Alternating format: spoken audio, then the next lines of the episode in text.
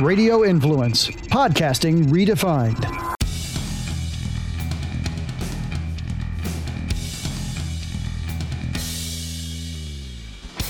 Welcome back to the Lawfather podcast. As always, we are here in Lawfather Studios within Lawfather headquarters. And as always, special thanks to Radio Influence and big shout out to all the shows on Radio Influence. Go ahead and check them all out. And check us out on social media. And those of you on Clubhouse, not really sure how it works, but uh, started it today. So if anybody's listening out there, uh, we have Clubhouse playing at the same time From what I understand, there can actually be some interaction during uh, live broadcast on Clubhouse. So we'll give it a shot, see what happens, and go from there. All right. So let's get into the show today and let's look at the intersection of sports and the legal world. Okay. Something that is seemingly very common. Uh, okay, I shouldn't say very common, but it's common enough that I think we recognize it Okay, those of you who have been to a professional baseball game have seen foul balls go into stands and kind of the aftermath of what can happen, right? And, and there's no two, well, I shouldn't say there's no two foul balls, but you know, foul balls into stands are not all created equal. All right. And so what you can have is you could have a pop up that kind of goes up in the air real high and comes down and lands in the stands, or you could have a line drive that's 100 plus miles an hour shooting right into the stands. And you know, it's a it's a really interesting thing because kind of growing up and as all of us who have followed baseball up until about 5 or 6 years ago, the only nets at a baseball field were behind home plate. And you may wonder, why that is, right? And what you probably didn't know is the netting behind home plate is somewhat of a legal reason of having it. Okay. Um, beyond just the practical of the fact that a foul ball going straight back, you have about no reaction time. Uh, think about a catcher, right? A catcher and umpire who are right there. How many times have you seen a catcher and an umpire take a, a line drive straight back, uh, right in the face. Um, probably there's worse places that the catchers generally get it, not the umpires. Although if you watch some blooper videos, there's some great ones of uh, catchers jumping out of the way of fastballs. So go take a look at that. It'll uh, keep you entertained for hours. But anyway, what we come to is this: baseball being the national pastime, being that it's been around uh, since the 1800s, being that professional baseball is the, from what I understand, the oldest professional sports league in the United States, well, there are special rules, if you will, uh, for baseball. All right. There are two special rules that baseball follows, and this is somewhat where they intersect. Okay. And you say, how do foul balls and special rules and special laws, how does that intersect with baseball? Well, two things. One, baseball has what's called professional baseball, that is, Major League Baseball, has an antitrust exemption. All right. What is that? What is an antitrust exemption? It's this and you hear it when companies merge all the time. There's the SEC and the federal uh, agencies will investigate mergers. And what that is, is we cannot have monopolies in this country. It is part of our laws that, that monopolies in an industry can exist. It, it, comes down to capitalism and the ability for uh, people to have choice and for the market to dictate pricing and competition is good. Okay, that's the thought process behind it, and that's how we get to uh, antitrust. All right, and so why does baseball have an antitrust exemption? Well, that would be a, a longer topic for another show, um, but just know, especially for this purpose, for this show, baseball has an antitrust exemption, and the legislature, the United States legislature, has allowed this antitrust exemption to exist for many, many, many years. That is why you don't really see any competition in professional baseball for a professional team, right? Yes, there is the minor leagues, but the minor leagues are affiliated with the major leagues. That's also another topic for another show. That's a real convoluted and uh, really, it's not a great relationship right now, but there is a relationship between the two, so we don't have to worry about that. It's not a competing league. And then there's the independent leagues. They're more aligned with, say, minor. They're really kind of a step below minor league baseball. Um, a lot of times you'll have guys who have played what's called affiliated minor league baseball, and um, you know, what, if they get released, they'll go and play some independent ball. But the antitrust exemption is why you don't see uh, a competing league. That's why you don't see something like the XFL popping up to compete with Major League Baseball. Or um, there was, Jason, what was the name? There was a, a league back in the day that the Tampa Bay Bandits were a part of it. The uh, USFL, the USFL and the NFL. Um, they were competing professional leagues, right? Because of the antitrust exemption, baseball can operate without any competition. Okay. So that's number one. Number two, we have the baseball rule. Yeah, we, you know, the law has a really funny way of making things that are really complicated really a whole lot less complicated by calling it exactly what it is. Okay. And here is where baseball, the law, and personal injury all intersect with each other. Okay. And I saw an article on this and, and it got me kind of thinking about it. Think about the times that you've seen fans get hit with a ball. And in recent times, there's been actually some kind of horrific uh, times of fans getting hit with balls, even bats. And, um, you know, we, we're more now we're looking at just the ball aspect to it. A couple of kids have gotten hit over the past couple of years. Um, I, there was a, a, gentleman, I believe it was on the West Coast, that got hit in the eye. And um, yeah, there, has been there's two fans that have been killed by foul balls over the past. I think it's ten years, and you never see a lawsuit for it. And so I started thinking, and I and I had I had before researching this, I'd come to this conclusion. Okay, that we don't see any lawsuits for it because, well, the teams go, we don't want bad press. We don't want to be a defendant in a lawsuit. So here's what we're going to do. If we have a fan that says they're hurt, we're going to go take care of them and we're just going to settle it and make it a confidential settlement. That way, nobody can know anything about it. And we move on. We get no bad press. There, this thing is in the news for about two seconds, where it's on Sports Center and they're showing the person get hit by the ball, and we move on. Okay. That was my thought process of how this came about and why we don't ever really see any lawsuits. Well, turns out I was wrong. Turns out the reason the baseball rule. All right. So let's look at this. From in 2019, there was a study done that there have been 808 fans that have reported being injured. Okay, so keep in mind, we only know about the people who are injured who actually report those injuries. And so from 2012 to 2019, that there have been 808 fans who have reported injuries. Okay. Um, and, and, I'm looking here. I, I don't think this is a correct stat, but um, one of the stats that I found uh, 2,000 game related fatalities at baseball games from 1862 to 2014. Uh, that seems high, um, but that is a stat that that actually showed up online. Um, pretty sure that's not pretty sure that's not accurate. 2,000 seems like a lot, but that is a, a long time frame. So what we're looking at is what responsibility does a team have, and what responsibility does Major League Baseball have to protect its fans? Okay.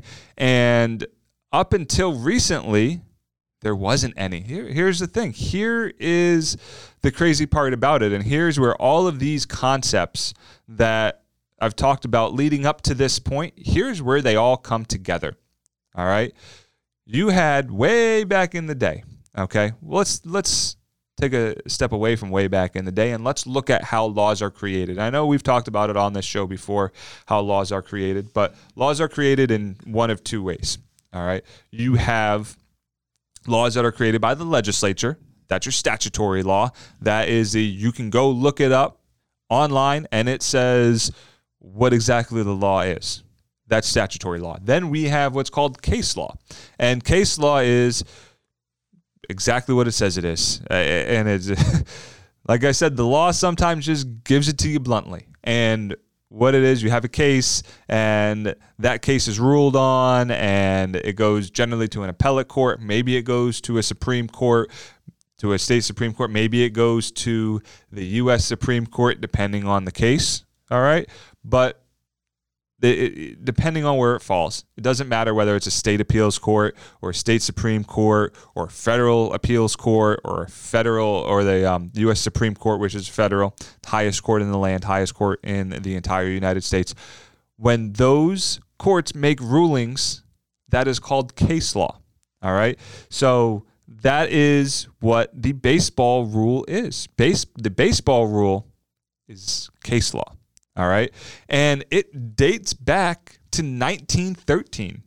And it, it goes like this there was a Missouri, it was a, a, state court of Missouri, a fan named Crane. He was hit by a foul ball. It was not Major League Baseball at the time, it was the American Association.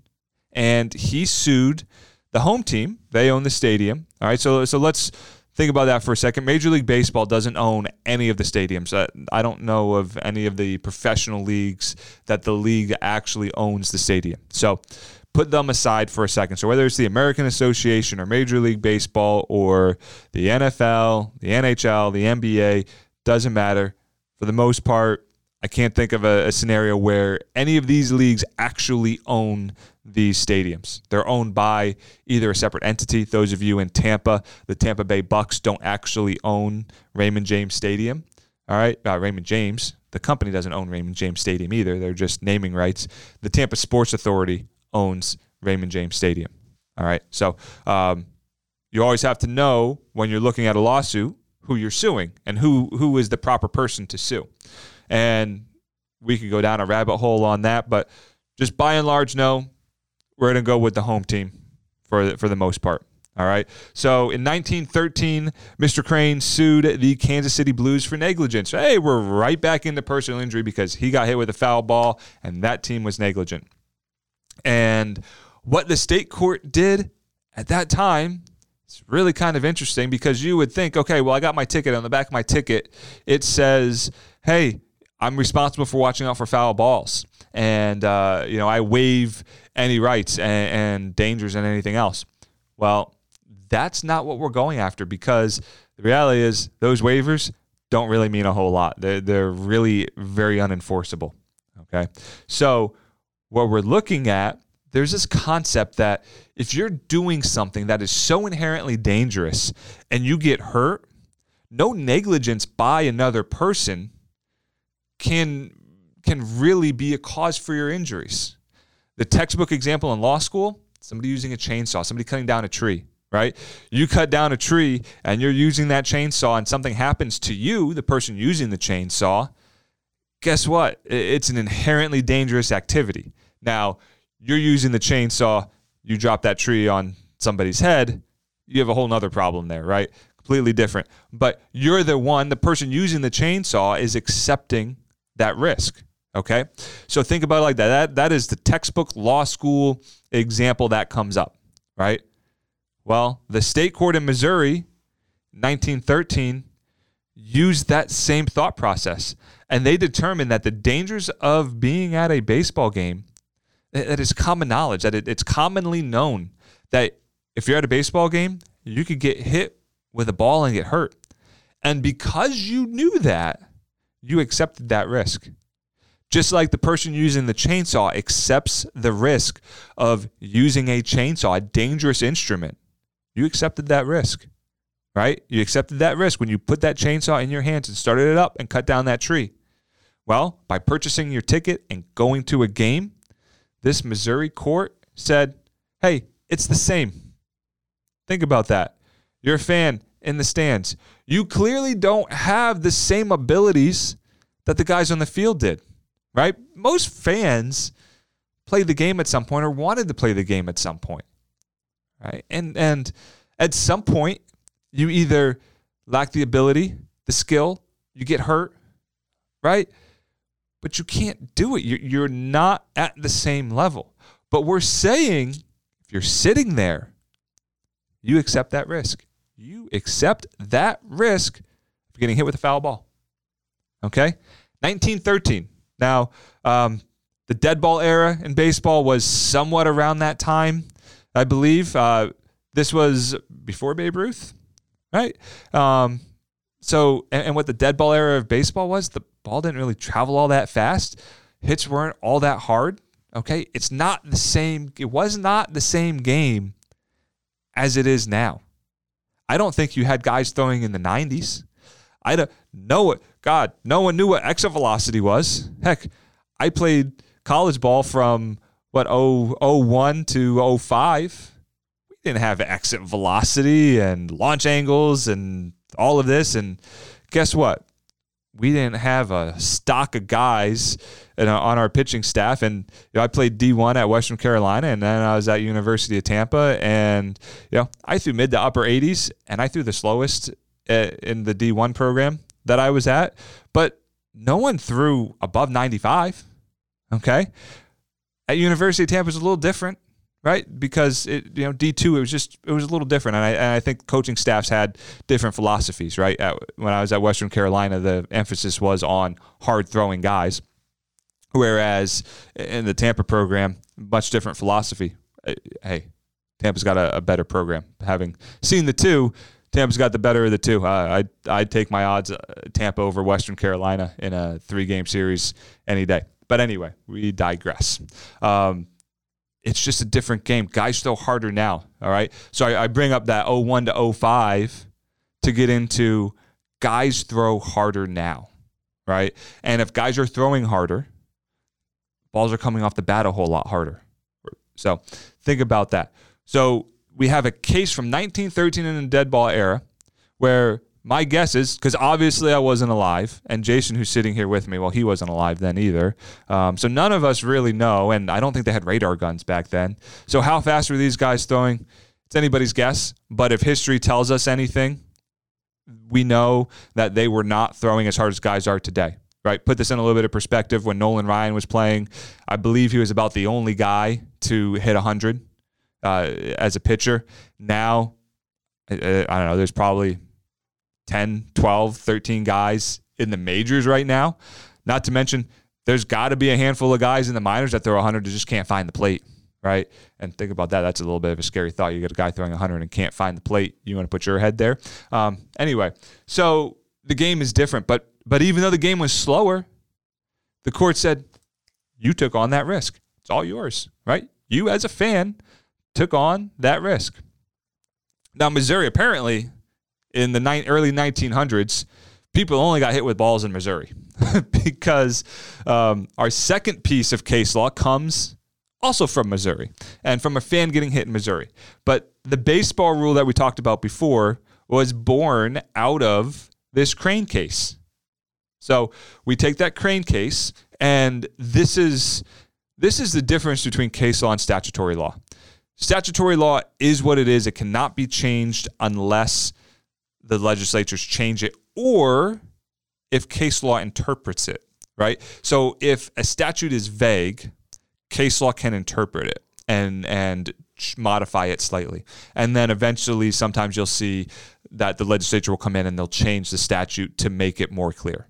Right. Um, we saw some of that recently with some of the PIP law potential changes in Florida. Um, some of that was going to be uh, changed from case law into statutory. But anyway, case law is ever evolving. Any case can come through and start to chip away at case law, can start to change case law. So, in the same year, 1913, same state, Missouri, we have a second case that comes up. And this fan, Mr. Edling, Charles Edling, was at a Blues game this team, man, they're having rough time this year. That year, 1913 was a rough time for the Blues.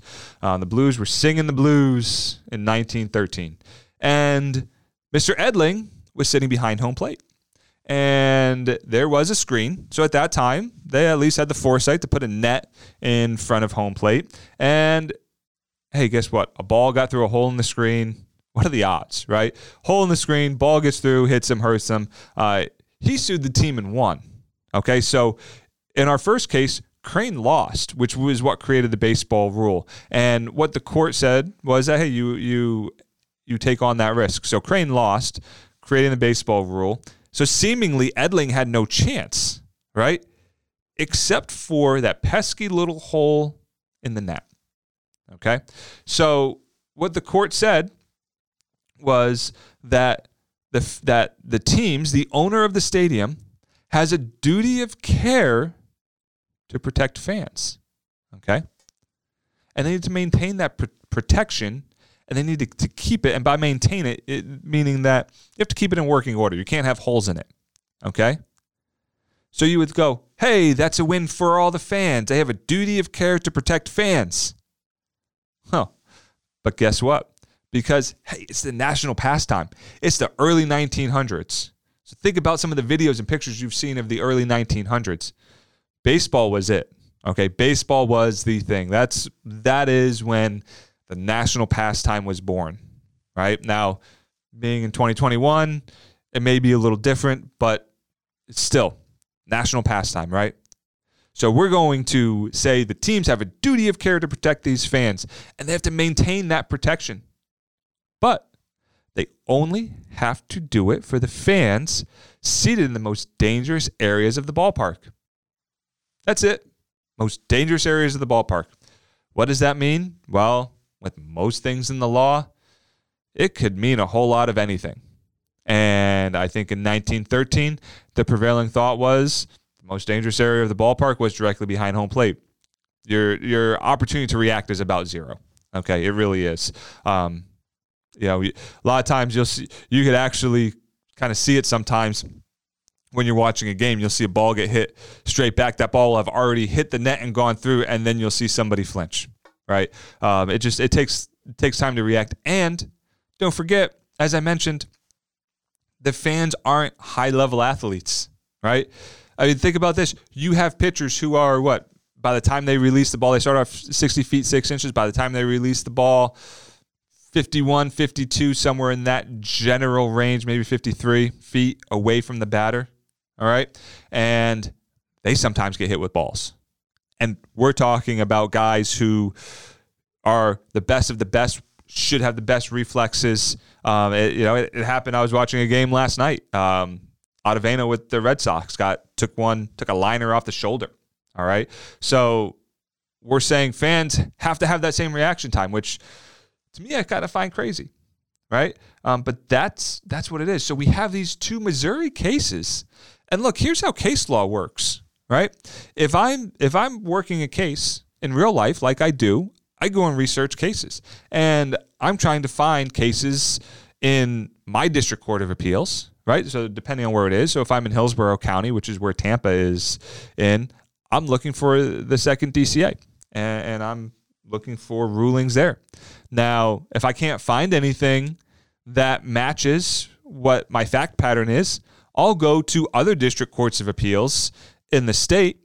But let's say this right? Let's say I have something from the second DCA, the second district court of appeals, and it says one thing and it's bad for me. And I go and I look at the fifth district court of appeals and it has something that says it's good for me.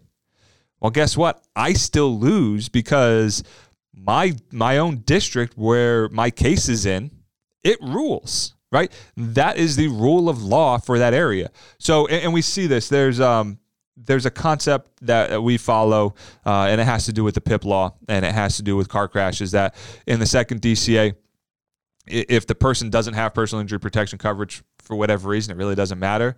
The second DCA says that the insurance company uh, they don't get to take what's called an offset on it. They don't get to subtract out that ten thousand dollars. In South Florida, guess what? It's the exact opposite. Okay, the insurance company, when we're going after the defendant, can actually account for that $10,000 that was never truly paid. All right. Um, that's a, a little little aside on that, but that's how that works. So what you would have is that there's these rulings over time that have really advanced this baseball rule from 1913 to now that have pointed to those Missouri cases. And the other states and other jurisdictions have adopted those state cases in Missouri as their own. So, kind of a weird and interesting thing. But things are starting to change. Uh, recently, at one of the recent winter meetings, Manfred, the commissioner of baseball, had taken it upon himself to discuss this with the owners and to talk about the need for protecting fans and the recommendations after a study was done that the netting needs to be extended That's going to become very, very important. All right. So here's where it becomes important is that remember, the other states don't have to follow this Missouri law. All right. So what you have is a judge in California in a court of appeals is trying to change that baseball rule and saying that, hey, those protections, they're outdated. And that appeals court sent that case back down to the trial court and said, hey, you have to answer these questions. Because what this justice said was that Manfred, the commissioner of baseball, he contradicted the baseball rules assertion that fans are primarily accountable for their own safety when in 2019 in the winter meetings he said Major League Baseball clubs could do more to protect the fans. So, by acknowledging that the teams have the ability to do something, he's now changed the potential for the legal standard to change. He's allowed for the legal standard to potentially change. He may have, and, and look, probably a smart guy, but you know, sometimes even smart people don't necessarily know the legal ramifications of the things they do or say, right? He may have shifted the responsibility for protection from the fans to protect themselves to the teams. Okay? Think about that. And, and I, you know, I can tell you this. I'm at a game. I don't want to catch a 100 mile an hour line drive, right? I take my kids to the games. I, I just, I don't want to do it. I, playing ball, I, when I was at Western Carolina, we had a freshman. He was about six four, six five. You know, we came in together as freshmen and we were throwing partners. A big, tall, lanky righty who threw the mid threw in the mid 90s. He was my throwing partner. Okay, so I've caught mid 90s eh, about every day. Um, I'm pretty sure my pointer finger on my left hand is permanently numb from uh, catching balls, sometimes in the palm. It happens. And I had a glove on. And guess what? It hurt a little bit, right? Um, I can't imagine catching that barehanded, right? At a game, ball coming even harder than that. It, it just not something that I want to have to worry about, right? And not only that, we're playing catch. We're watching each other, right? There's no distractions. Uh, maybe you know people on you know running around the intramural field when we would uh, play long toss uh, in the off season and on some of the intramural fields. But anyway, that would be about the only distraction. But think about it: you're at a game, right? You have your kids with you. You ever gone to a game with a, you know, four, five, six year old? They're kind of all over the place. They want food. They want popcorn. They want cotton candy. Oh, got the cotton candy guy. Hey, cotton candy guy, let me get some. Okay, I got to go pay that guy. I got to go watch him. Oh, but if I'm watching him, I'm not watching every single pitch, right? Oh, you know, my kid's trying to eat something off the ground at Tropicana Field. Good God, please don't, right? So I got to go stop him. And what am I doing? I'm not watching every single pitch, right? So it's different. It's different for a fan for a lot of reasons. Okay. So, you know, I, I think it's an important thing. There's been a lot of serious injuries, and some teams have done some things. Okay. And they have, most of the teams, all of the teams have extended the netting to the dugouts. Uh, some of them have extended it further down. Some are saying that there's architectural issues that prevent it, uh, which I, you know, that's, that's potentially possible. But um, there is a U.S. senator that's looking into this. Okay. So this is where we bring it all back full circle. And we're going to bring it all back to the antitrust exemption. So, what happens typically is when the legislatures legislators want to do something with Major League Baseball, get them to do something the way they want to do it, they will dangle that carrot of the antitrust exemption and saying, "Hey, you play ball with us, us legislators, okay? And we'll let you keep your antitrust exemption." Now, from what I can tell, they're not quite there yet. They're they're trying to work with Major League Baseball and trying to work with some of the teams and get an understanding of the whys. Why are we not extending nets? Right? Look, the netting, it's not a big deal. I've been to games that you've seen it. And look, the seats behind the home plate, most expensive seats in the house. Right? And guess what? Since the 1900s, maybe even before that, you've watched it through a net. Okay? So it, really important thing, and um, I, I, think it's something that we're going to see change in our lifetime. And I, want to want to kind of end with this, and I'm and I'm finding it because it it just came out, um, came out just last night after I had put some of this together, but there was a toddler who was hit by a foul ball in uh, at the Houston Astros park, and sitting in a spot where most likely Nets would be now, um, or if they were extended, where they're asking for them to be extended to, that this toddler would not have been hit. But it fractured her skull. And on last, so it's Monday right now, just for those of you keeping track. Um, so if you listen to it later on, because I don't have exact dates here, but last Thursday, so Friday, Saturday, Sunday, Monday, um, well, three days because it settled on Sunday apparently, or the news broke on Sunday. Lawsuit was filed Thursday. The girl's family and the team reached an agreement um, sometime between Thursday and Sunday evening. Okay, so we are seeing the tides change some. Um, Major League Baseball has actually been added as a defendant in some cases, and um, some of those have been allowed. Uh, why we haven't ever really seen lawsuits is they've been dismissed uh, in the past because of the baseball rule. But because of Manfred's comments at the 2019 winter meetings, we're seeing some of that case law possibly changing. Um, but I'll tell you what, there's there's a two cases in Chicago, and one of them was from a Cubs game, and one of them was from a White Sox game. So two different areas of town. So I don't know if that changes where who the judges are. But anyway, one judge for the Cubs one dropped the suit against the Cubs, but allowed the part of the suit that involved Major League Baseball to continue. Uh, the one involving the White Sox, the judge has allowed both the suit against the club and the suit against Major League Baseball to continue. So that is the baseball rule, and it may be changing, and it may be changing for the better. Um, look, I do I love nets? No. Do I think it's probably necessary because of where the game is at today and how fast and how hard foul balls come into the stands? Yeah, it, it's probably not a terrible idea. All right. So that is the baseball rule and how it interplays. And turns out, you know, it's pretty much personal injury case through and through. So that is that part of it. Let's get into a listener question. Now I know uh, we haven't had one of these in a while. We've been kind of going back and forth, some longer shows and doing different things. But listener question for today: Is it worth getting a lawyer for a minor car accident? Which is a great question, right? And uh, the answer is this: It's generally a good idea to get a lawyer no matter what, right? Um, it just is. It, it just it gives you options. Just because you hire a lawyer doesn't mean you have to go all the way through to a trial and a jury and everything else, right? So what it is is it it's a protection, right? It gives you that ability to make decisions later on because a lot of what happens in a car crash, you need to start getting stuff immediately. And this allows you, you hire a lawyer right on the outset, you, really get to start putting these pieces together right away. And, and that's the important thing.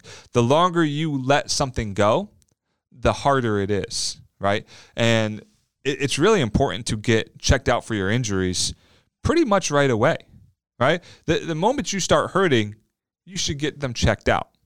Now, why is that? Because it's a little bit different than what some of us may typically do, and, and myself included. I, you know, work out a lot. I get banged up a decent amount, and I, I just kind of let it go, and I let it go, and I let it go, and I let it go, and you know, six weeks will go by, and it'll still be nagging, and you know, try to change some things up. But when you're in a car crash and you're dealing with an insurance company, they don't deal in real life. They deal in a fantasy world, and for them that six weeks that most of us might go, yeah, I just want to see what happens. They're going to come back and go, you really weren't that hurt because you waited six weeks to go see the doctor. Well, the reality is maybe you were that hurt. Maybe you just tried to change things up and see if it resolved itself, but it didn't. But to that insurance company, to them, if you don't go right away to see a doctor, you're not that hurt. Okay. And look, in a minor car accident, you can actually get decently hurt, right? So, and, look, it doesn't have to be, you know, oh, I lost my arm and I, it's a million dollar case. No, right? But here's the reality you have this big eight pound bowling ball sitting on top of your spine, right? And it moves all around, right? And, and, you got your spine here, and you got this this big bowling ball on top of it, and your spine's not all that big, right? And you get hit from behind, and it throws that bowling ball forward and back and forward. And what's happening? Your brain's going forward and back, and all the muscles in your neck are doing the same thing, and it's flexing, and the discs in between your vertebrae. They're moving all around because it's flexing, and if it flexes too much, it's going to pop it out and it can push on your nerve and create all these other issues. Okay. But you won't know that unless you go see a doctor. And if you wait that insurance company is going to say, well, you really weren't that hurt. Oh, well, you know what? You probably did. Hey, you waited six weeks, you waited two months. You probably heard it while you were working out. It probably wasn't from this car crash, right? Especially in a minor car crash. You're going to go, hey, it wasn't that bad. You probably did it. You were pulling weeds. You probably did it while you were pulling weeds. Okay. So is it worth getting a lawyer? Absolutely. And here's the thing when you're working in a personal injury case, Generally speaking, it's on a contingency fee, right? Which means you don't have to pay that lawyer unless they're successful for you. So is it worth it? Yes, absolutely. It's always worth having somebody on your side because, contrary to popular belief, your insurance company is not on your side. Okay. They're actually trying to pay you as little money as possible. It's really kind of interplay here, right? Really interesting interplay. They want to charge you as much as possible and they want to pay you as little as possible. So keep that in mind. I can tell you I've had several cases that have been small, minor impact car crash cases that a person has actually legitimately been really hurt. The injuries didn't necessarily manifest themselves immediately as being bad, um, but they have been. So um, I have seen that. I have dealt with many clients who have had that, and they have been very thankful in the end that they started the process and they got into the right doctors and they had the money at the end to be able to see doctors into the future to help take care of what is most likely going to be a recurring problem over time. All right. So that is the Lawfather's take on whether or not it's worth it to get a lawyer for a minor car crash accident. I thank you for the listener question. Please, as always, keep them coming in Instagram, Facebook, TikTok. Maybe if I ever get this whole clubhouse thing figured out, maybe there as well. And that is the Lawfather show for today, right from Lawfather headquarters. Once again, a big thank you to Radio Influence for taking the time and uh, allowing me to talk about the baseball rules. All right.